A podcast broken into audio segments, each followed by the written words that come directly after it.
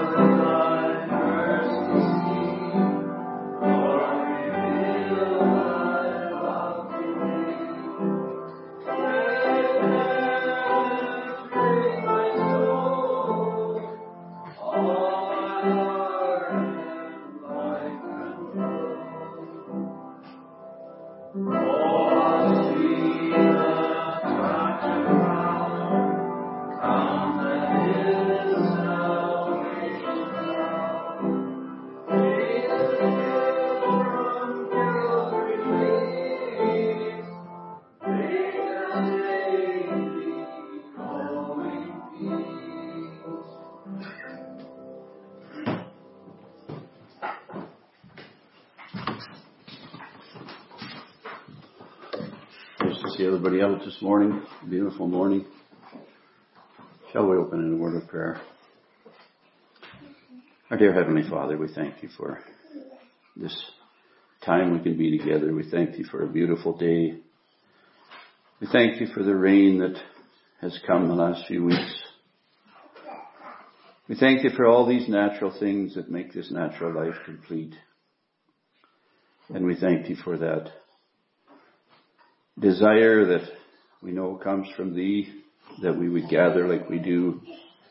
We thank thee for this, even, even this nation that, that allows this.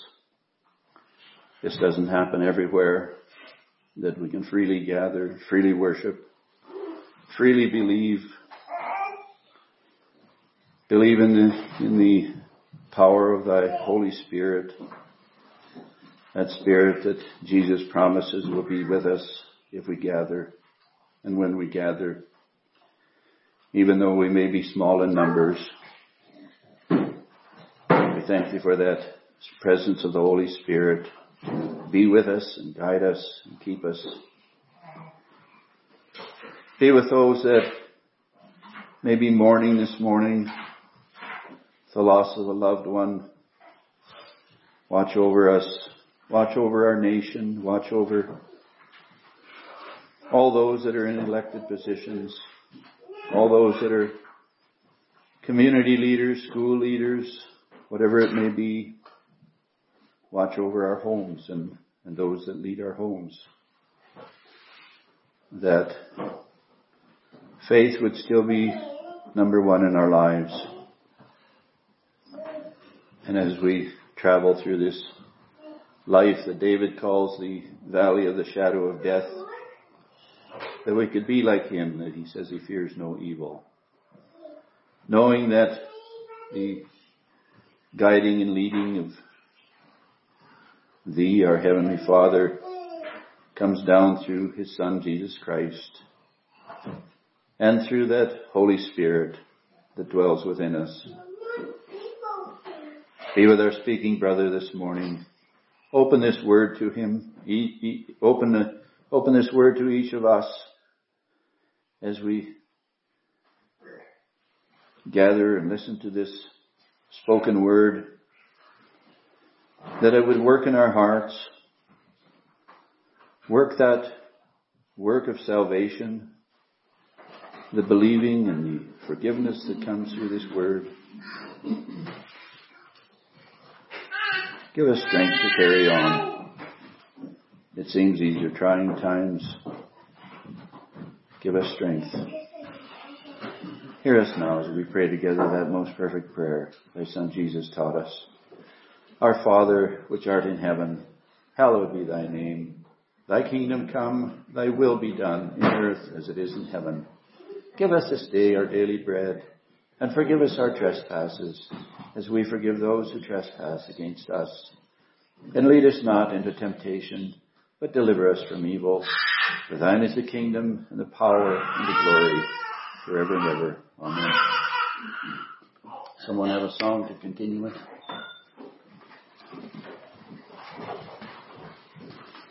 Three forty-one. Three, four, one. Yes. Okay.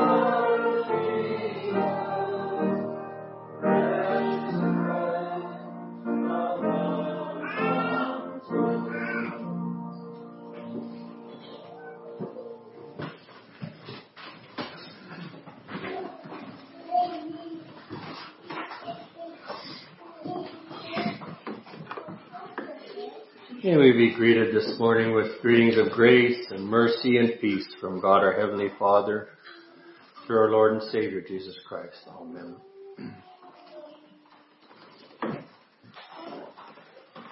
For a text this morning, I will turn to a portion of scripture that I'm sure we're all familiar with. It's, um, I say intimidating sometimes to take portions of scripture that are so well known, it seems like what else could be brought out.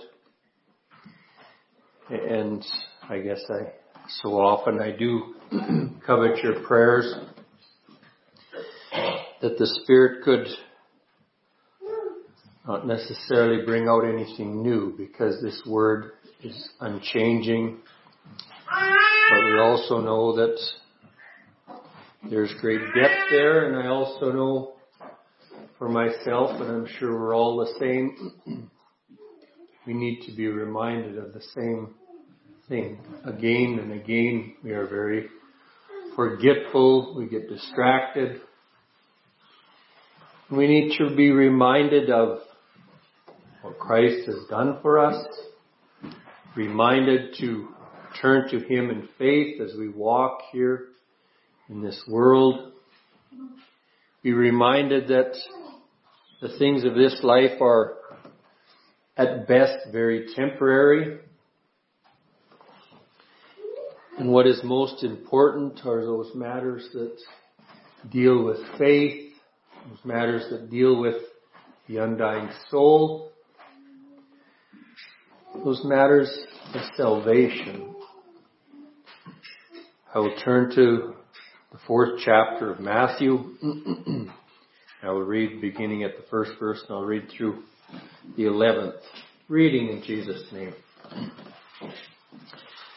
Then was Jesus led up of the Spirit into the wilderness to be tempted of the devil.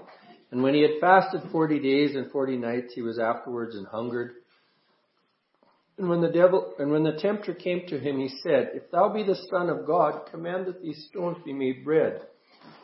But he answered and said, It is written, Man shall not live by bread alone, but by every word that proceedeth out of the mouth of God. Then the devil taketh him up into the holy city, and setteth him on a pinnacle of the temple, and saith unto him, Thou be the Son of God, cast thyself down, for it is written, He shall give his angels charge concerning thee, and in their hands thou shalt bear they shall bear thee up, lest at any time thou dash thy foot against a stone. Jesus said unto him, It is written again, Thou shalt not tempt the Lord thy God. Again the devil taketh him up into an exceeding high mountain, and showeth him all the kingdoms of the world, and the glory of them, and saith unto him, All these things will I give thee, if thou wilt fall down and worship me. Then said Jesus unto him, Get thee hence, Satan, for it is written, Thou shalt worship the Lord thy God, and him only shalt thou serve. Then the devil leaveth him, and behold, angels came and ministered unto him. Amen.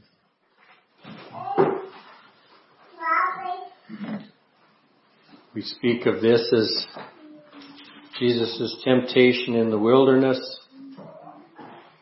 And I've heard people say, and I believe it's so, that in reality, if we look at these three things, we can basically lump the sum of the temptations of mankind into them. It is just human nature, and the devil maybe uses different, different questions, different things, but it all boils down to being contrary or not obedient to the Word of God.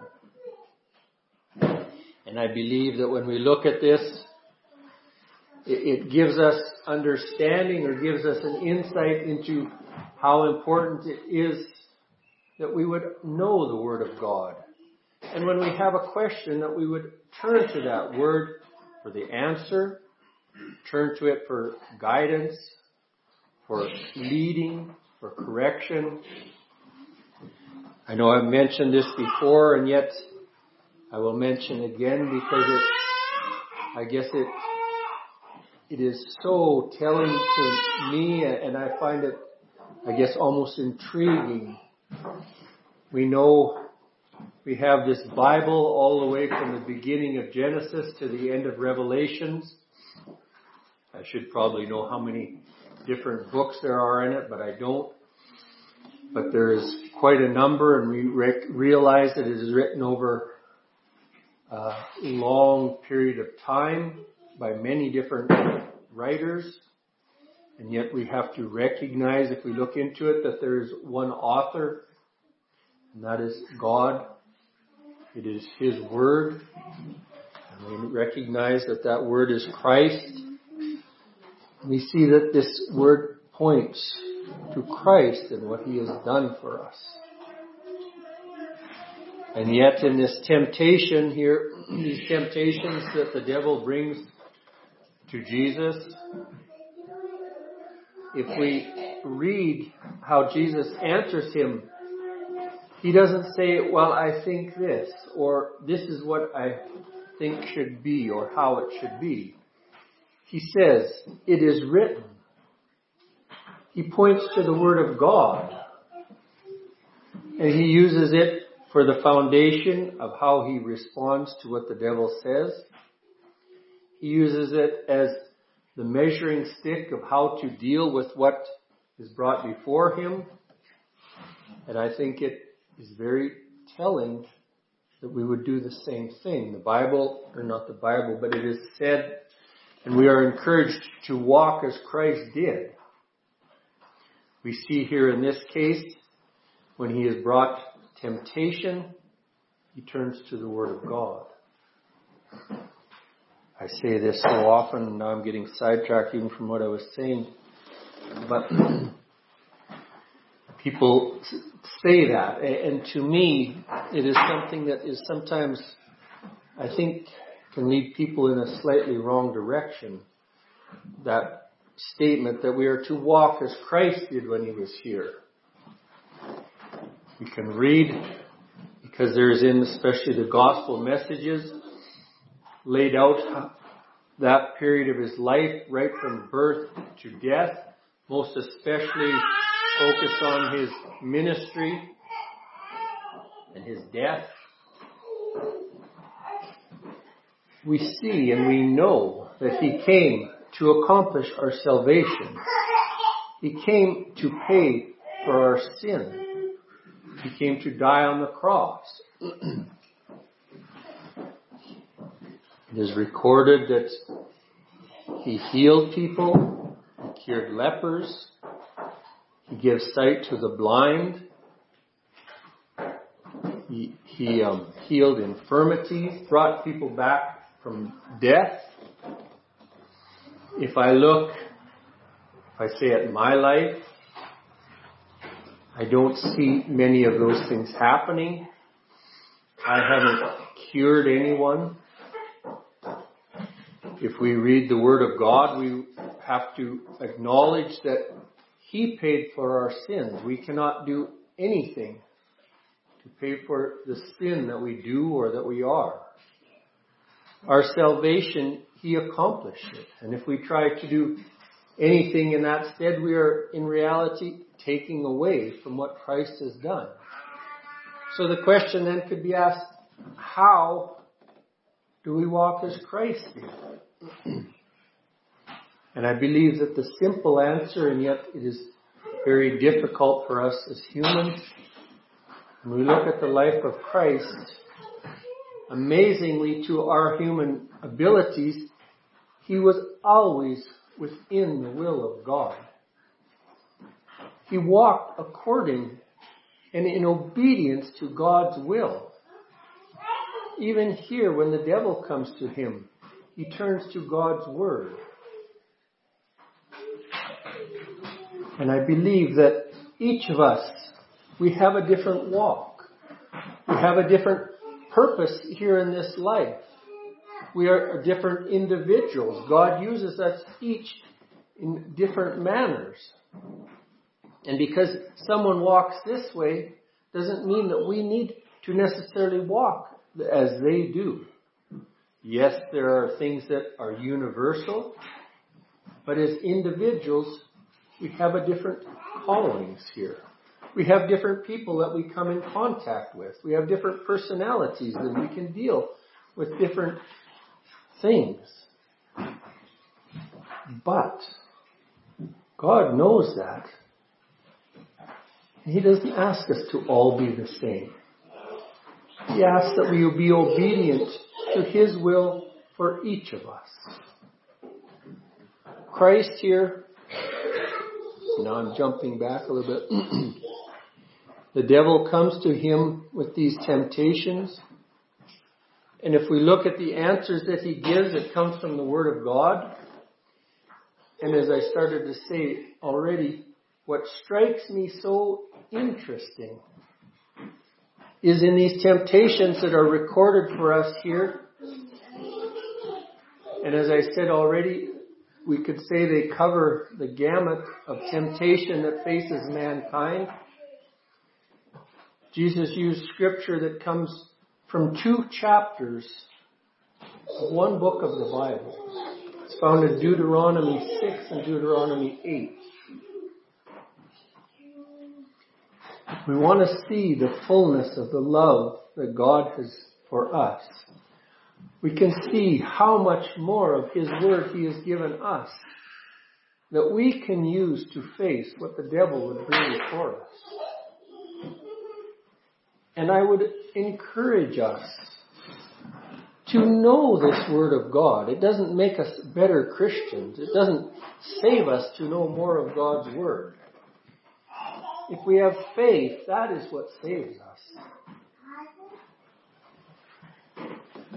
But it gives us a foundation to stand on. If I say it, it is the measuring stick that we can measure everything that we face and that is brought before us. We don't have to set up the rules. God has laid out the answers to questions. Speaking for myself, I know at times, sometimes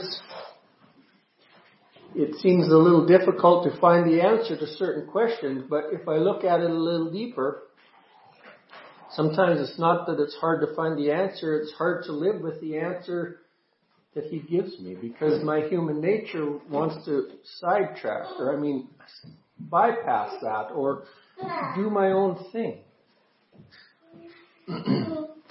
You're to walk in obedience to it.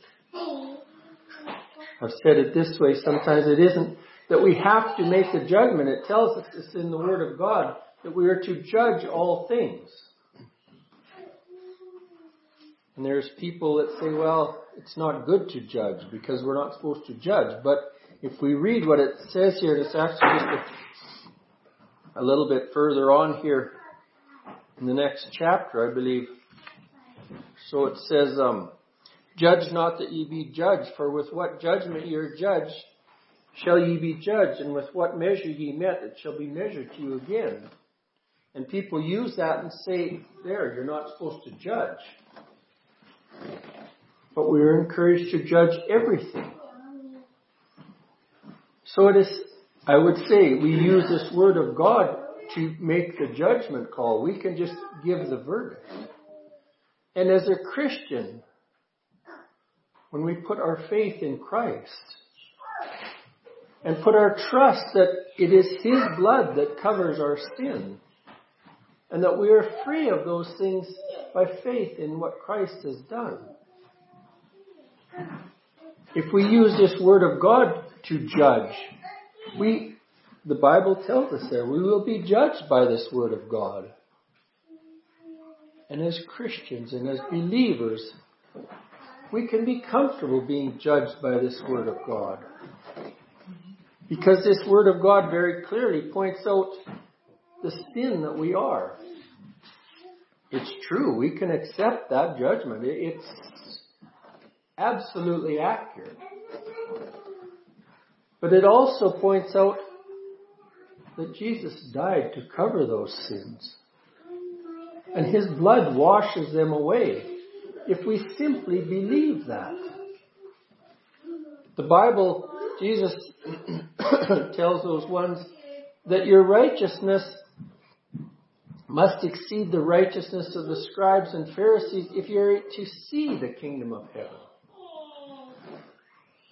We can't even recognize what it is unless we are more holy than they were and we don't really have scribes and Pharisees wandering around in our, our world today. But we understand that they put their salvation in the fact that they were able to do. And, they lived, I'm sure, very good lives on the outward. but God is more concerned about the heart. He's more concerned about that undying portion. And it, yes, it is something that when the heart is right, when it is the Spirit of God that is dwelling in a person and is directing their life, there is going to be an outward change also. It's going to happen. I've heard it put this way, and, and this isn't my words, but it strikes me as being true, if I put it that way. This fellow said that if someone comes late, you're going to meet them and they come late, and you say, well, you were supposed to be here 20 minutes ago, what happened? And they said, well, I was coming, but when I was crossing the highway, I got run over by a big truck, and, and so that's why I'm late. And he said if they don't have any marks on them, if they seem to be fine, something doesn't add up. If you get hit by a truck, there's going to be results there. He said if someone who's living in sin and claims that they've repented and come to Christ and there's nothing different about their lives, there looks like there's something not adding up. We understand how much bigger God is in His Spirit than we are. And yes, our emotions, there, I think there are things where people try to stir emotions and, and claim that it is a spiritual experience. Yes, when the Spirit moves, we as people, it, it can move our emotions, it can move us. Because we are so much less powerful. We are so weak and we are so small compared to God that when He moves, it moves the heart. When the Spirit of God comes to dwell within a being, it changes. It changes the focus. As natural people, even as Christians, it is easy for our focus to get turned and get distracted by things in this life. I'm not saying that there aren't things that are important in this life. But they are very trivial and short term compared to eternity. And if someone is not a Christian, their focus is on these things of this life and how they act and where they put their priorities line up with that. But when the Spirit of God comes to dwell in a heart, and someone all of a sudden is being led not by their own reasoning, but by what God would want them to do. As I said earlier, walking in obedience to the will of God. There's a change of focus. There's a change of what is important. And it shows in that life.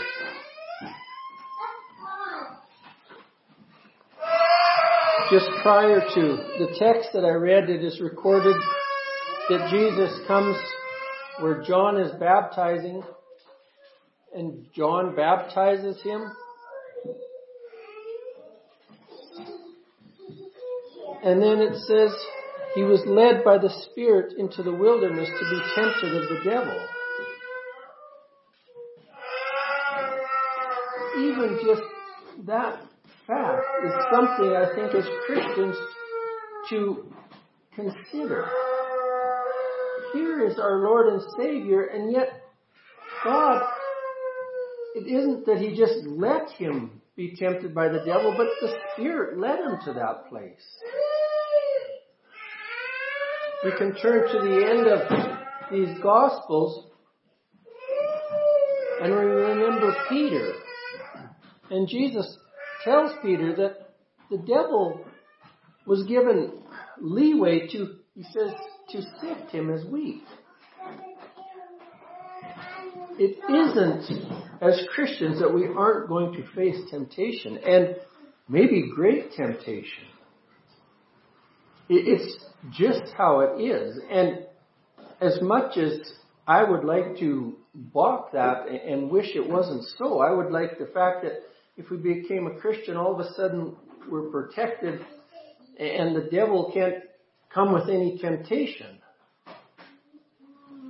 And as nice as that would be, it probably wouldn't be all that useful because my human nature can come up with things. I've made the statement and I don't know whether it's good, bad, right, or wrong, but I said I don't know that the devil that often has to work very hard on me. My own human nature can come up with enough things to cause me problems. So even if God, and we recognize in the Word of God, it speaks of places that God puts a hedge around His own, that the devil can't cross. But at times He is allowed to, and in this case, even with His own Son, God allowed that. We remember the story of Job, and Job comes and he's even speaking, and God says, Have you considered my servant Job? And my human mind says, What in the world? Why? If I'm walking along and doing well, I don't want God pointing me out to the devil and saying, Well, look at you. But God knew the heart of Job.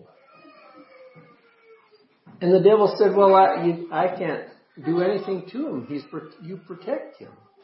God says, well, you can, I'll allow you to do this much. And he allows him to do a little more. and we read in that story of Job, and it's something that I find quite interesting in there.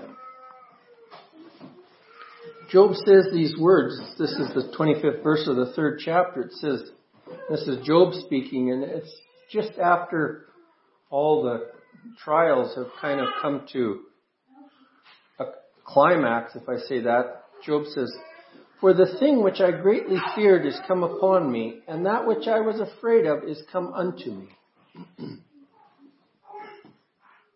we read in the first epistle of John, and it says, Perfect love casteth out fear.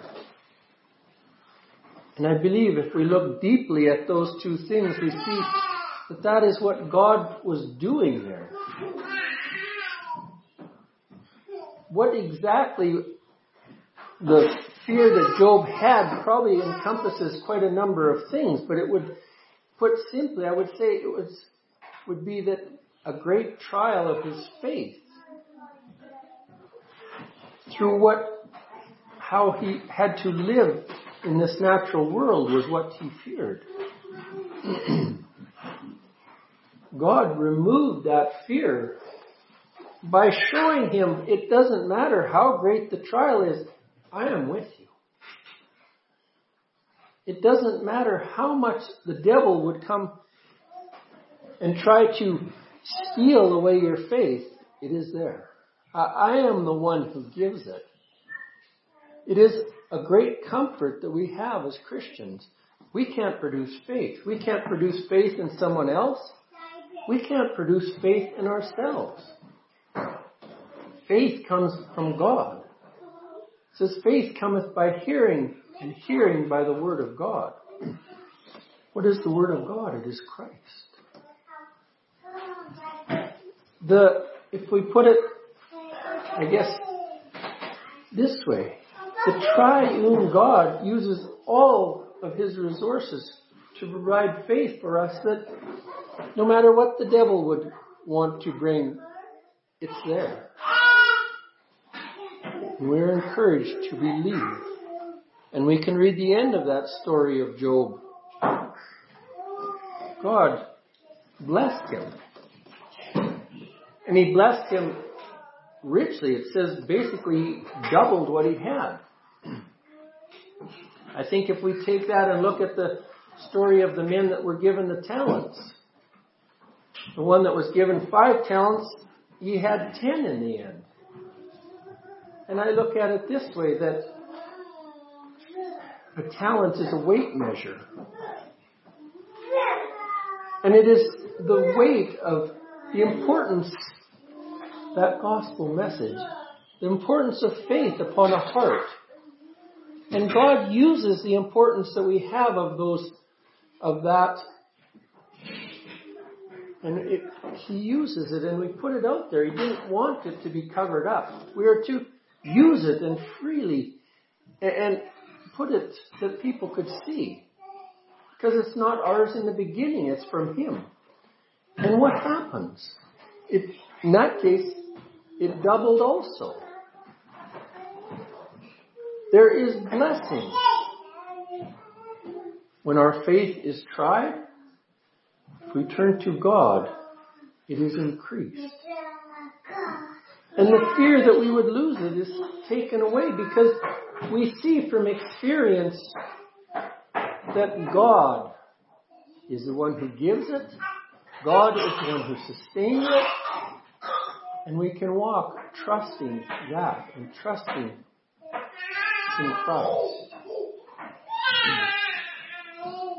It says that he fasted for 40 days and 40 nights, and afterwards he was an hungered. and when the tempter came to him, he said, If thou be the Son of God, command these stones to be made bread. I find it an interesting thing here. Even in this temptation, we recognize that the devil is acknowledging that this really is the Son of God. It doesn't matter how hungry I am, or any of you are. We have zero ability to turn a rock into a piece of bread. It's not a temptation because we can't do it. So we see that it wasn't the fact of turning the stone into the bread. The, the devil is trying to appeal to, if you say, his, his pride a little bit. He knows it's the Son of God. It says, it tells us in the Bible that those devils, they knew who Christ was. The devil knows who he is. It isn't that he has any question of whether Christ can turn this into this, these stones into bread. He is trying to see. He's trying to undermine in a, if I say, an underhanded, sneaky way to get Christ to be disobedient to God.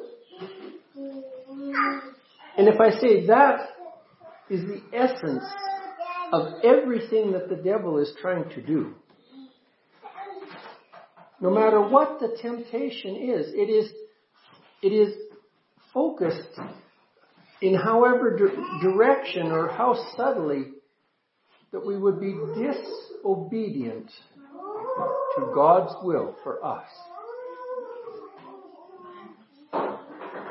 The devil, he, he is, as I said, just the fact that this could even be a temptation, that Christ could do this, shows that he has much more power than we have. We can't do that. But we see here Christ, how he answers. He says, It is written. When we have a question about something, let's see what is written. I'm sure many of us, and hopefully all of us, have experienced that where there's perhaps something weighing on our heart. And maybe it's a big thing, maybe it's a small thing. It, it, doesn't really matter, but it's something that we have a question about, is troubling us, is worrying us. And I've experienced that and I've sat and just opened the Word of God and it's, there's the answer right there.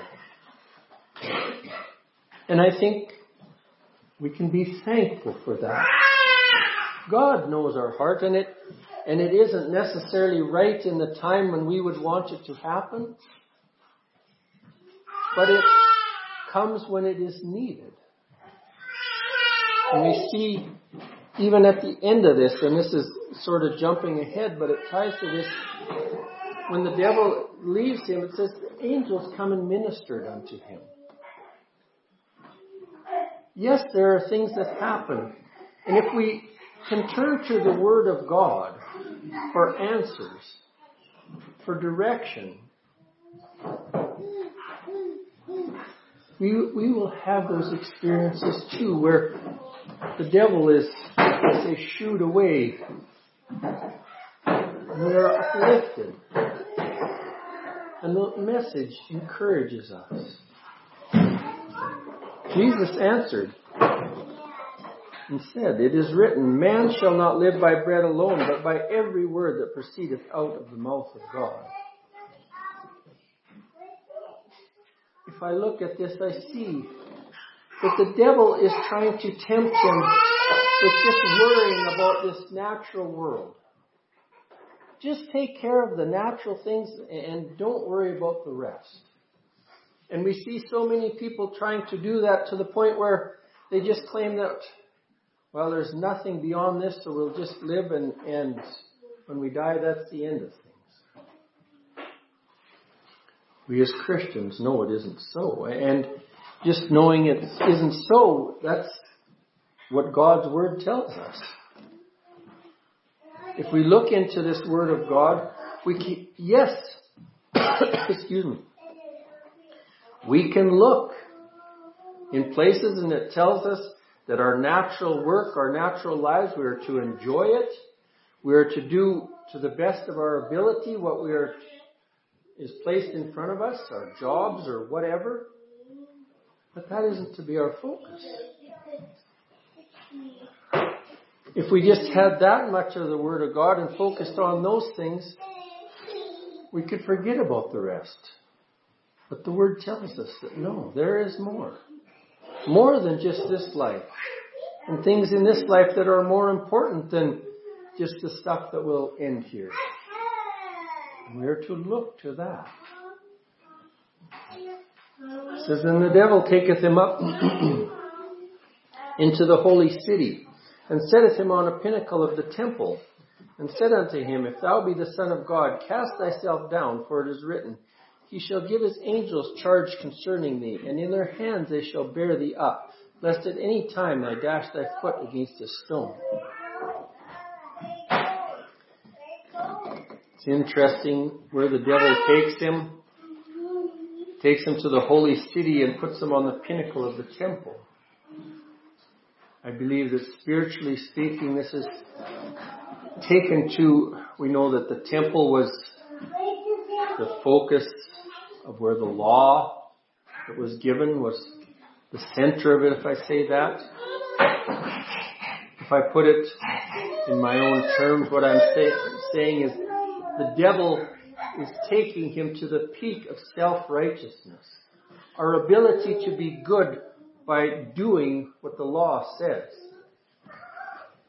It, it, we see it in the world, whether it's even outside of people who are doing what the Bible says, but people come up with all sorts of ideas of what is good and right and the best way to live, and that makes you a better person. We look at the whole Muslim religion and it's based upon that. You just be good enough and make yourself, and, and that will outweigh the bad that you may have, and that's the way to heaven. It, it's a temptation that the devil brings to people. And we see it in the world around us. There's those who just want to focus on the natural and just completely ignore that there could be anything beyond.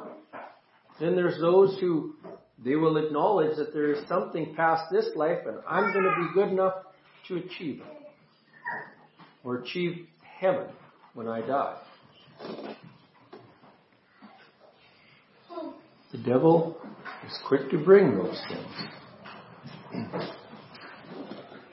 But the devil says to him, If thou be the Son of God, cast thyself down, for it is written. We see here that he even uses the Word of God. And I believe it tells us that those ones who are living in self-righteousness, it isn't that they're living contrary to what the Word of God says many, most of the time. They're living upright and moral lives. But it's not enough. The devil's saying, even if you fall down, the Word of God says that His angels will, will take care of you. If you, this is my terms, but if you can live good enough and, and look good enough and walk according to the Word of God, even if you fall down, the, the Word of God tells you that you'll still be okay. And, and this is a quote directly from the Bible. The devil isn't afraid to use the Word of God.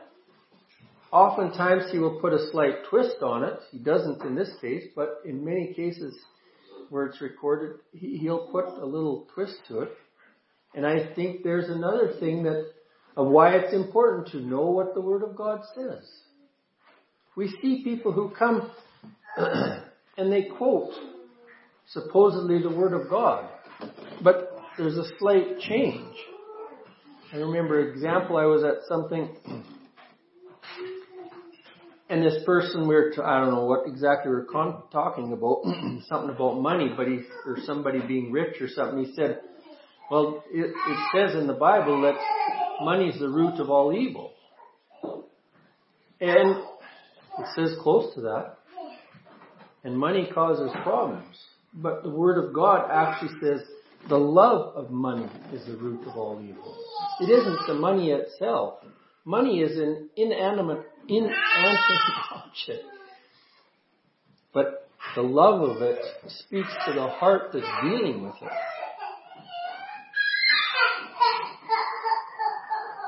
We need to know what God's Word says. And it is why we are encouraged to look into it. That we would have that truth that we can turn to. we see once again what how Jesus deals with this temptation. He says, It is written. The same answer. And we have every privilege in the world of using that same answer for ourselves. It's, to me, an example of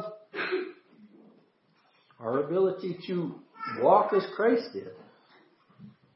We have the privilege of using this word to answer those temptations. It is written again, Thou shalt not tempt the Lord thy God. Yes, there, it isn't that there is untruth in what the devil was saying. But there is a difference between doing something to try to provoke God to give a response than when we fail, He uplifts us and cares for us. And yes, we have trials in this life. The Bible tells us that it doesn't matter whether you're a Christian or not a Christian, there's going to be trials. But as Christians, we have that privilege, that comfort, that understanding that we don't have to face them alone. We have this Word, we have that Spirit of God, we have our fellow Christians that also have that Spirit of God that we can turn to, that we can speak with, that we can share with, that we can talk with, that we can comfort each other. What a privilege that we need to be thankful for. Jesus answered, It is written. Says again, the devil taketh him up into an exceeding high mountain, and showeth him all the kingdoms of the world and the glory of them, and saith unto him, All these things I will give thee, if thou wilt fall down and worship me. We see this temptation lived out in the world around us also. Where a person's focus is on achieving the pinnacle of natural, whatever it is, power, fame, riches. That's what the devil is bringing. The temptation that we would be focused on being the best and, and achieve the most of whatever in this natural life.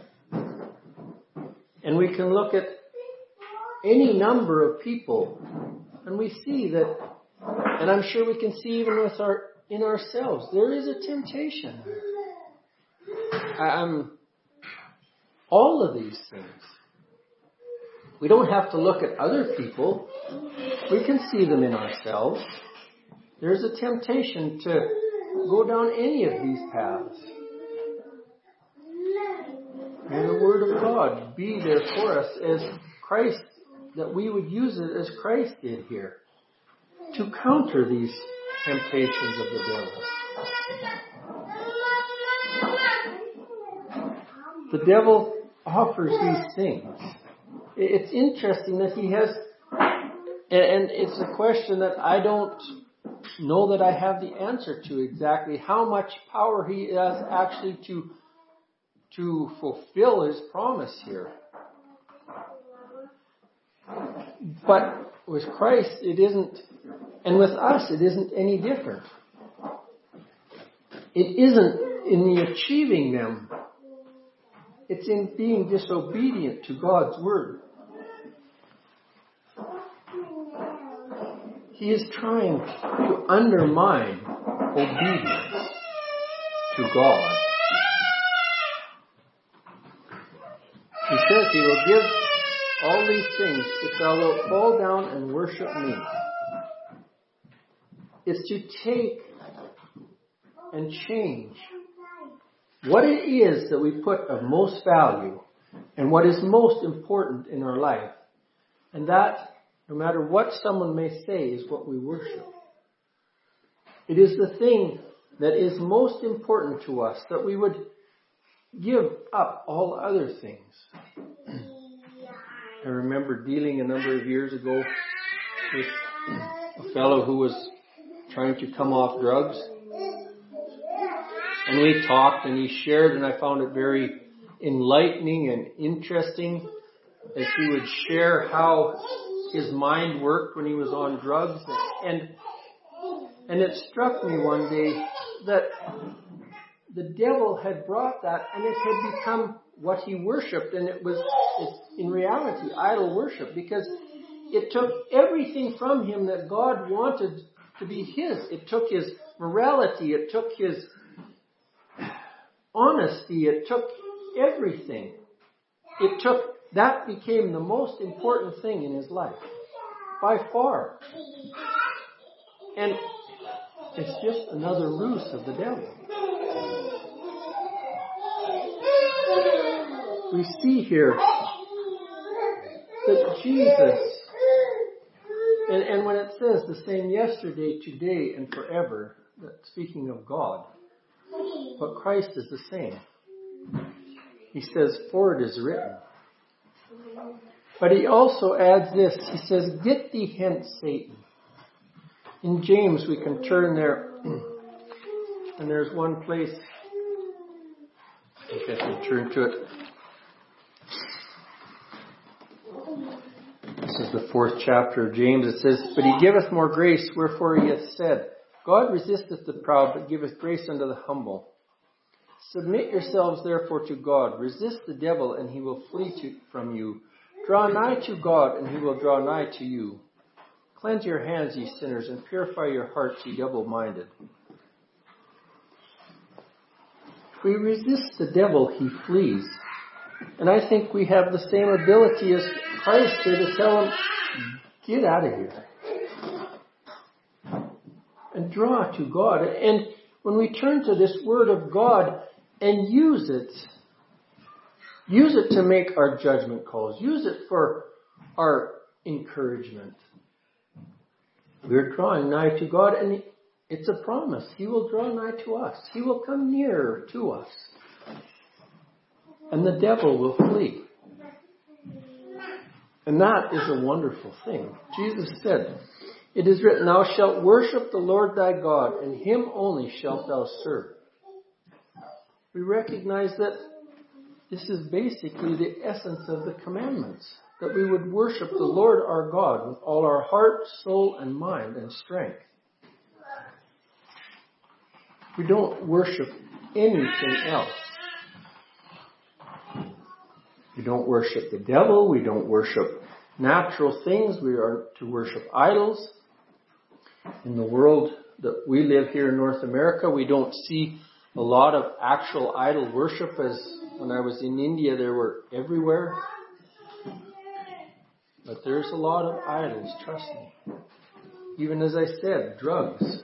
It becomes the idol that people worship. Because that is what their focus is on. We're to worship God with our complete being. And when we do that,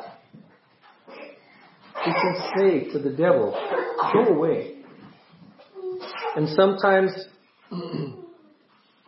unfortunately, it doesn't seem to be in our timing exactly. God allows him to, I'm sure if we look at Job, the devil was allowed to if I say toy with him a lot longer than Job would have liked it to happen.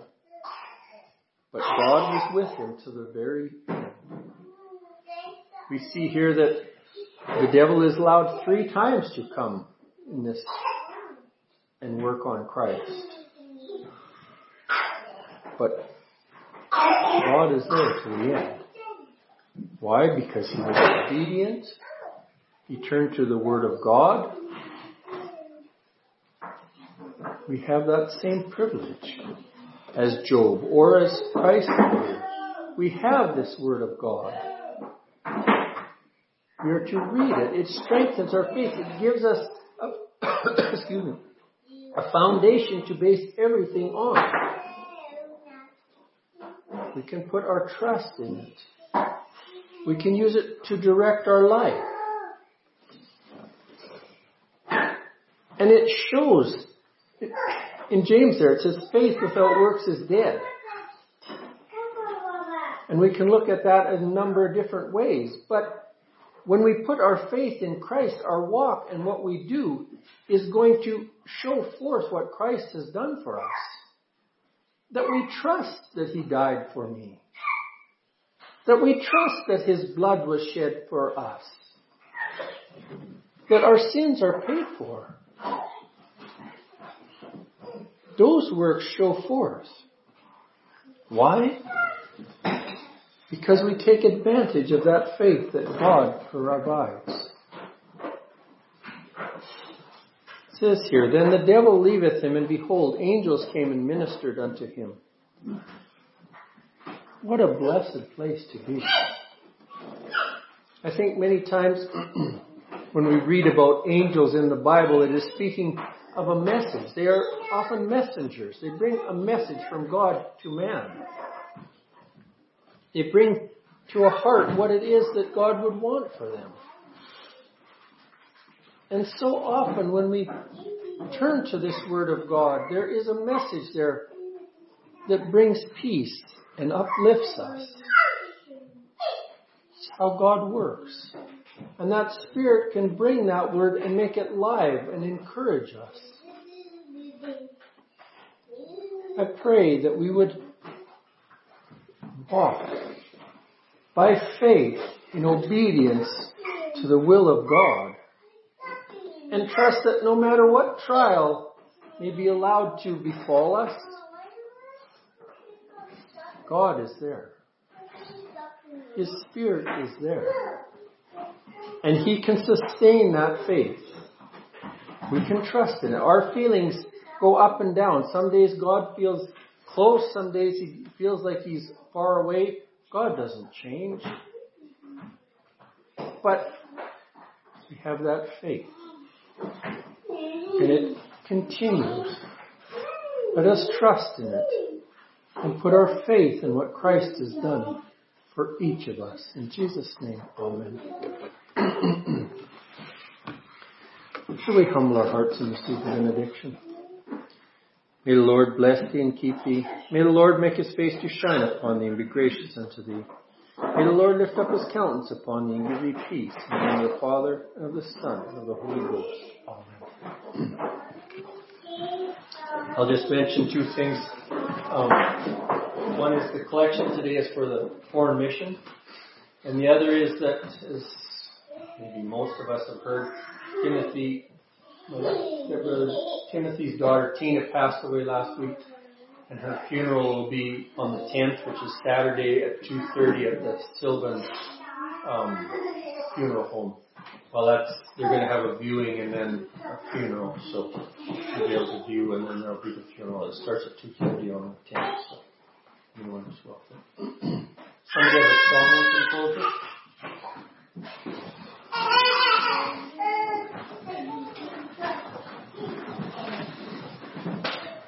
414.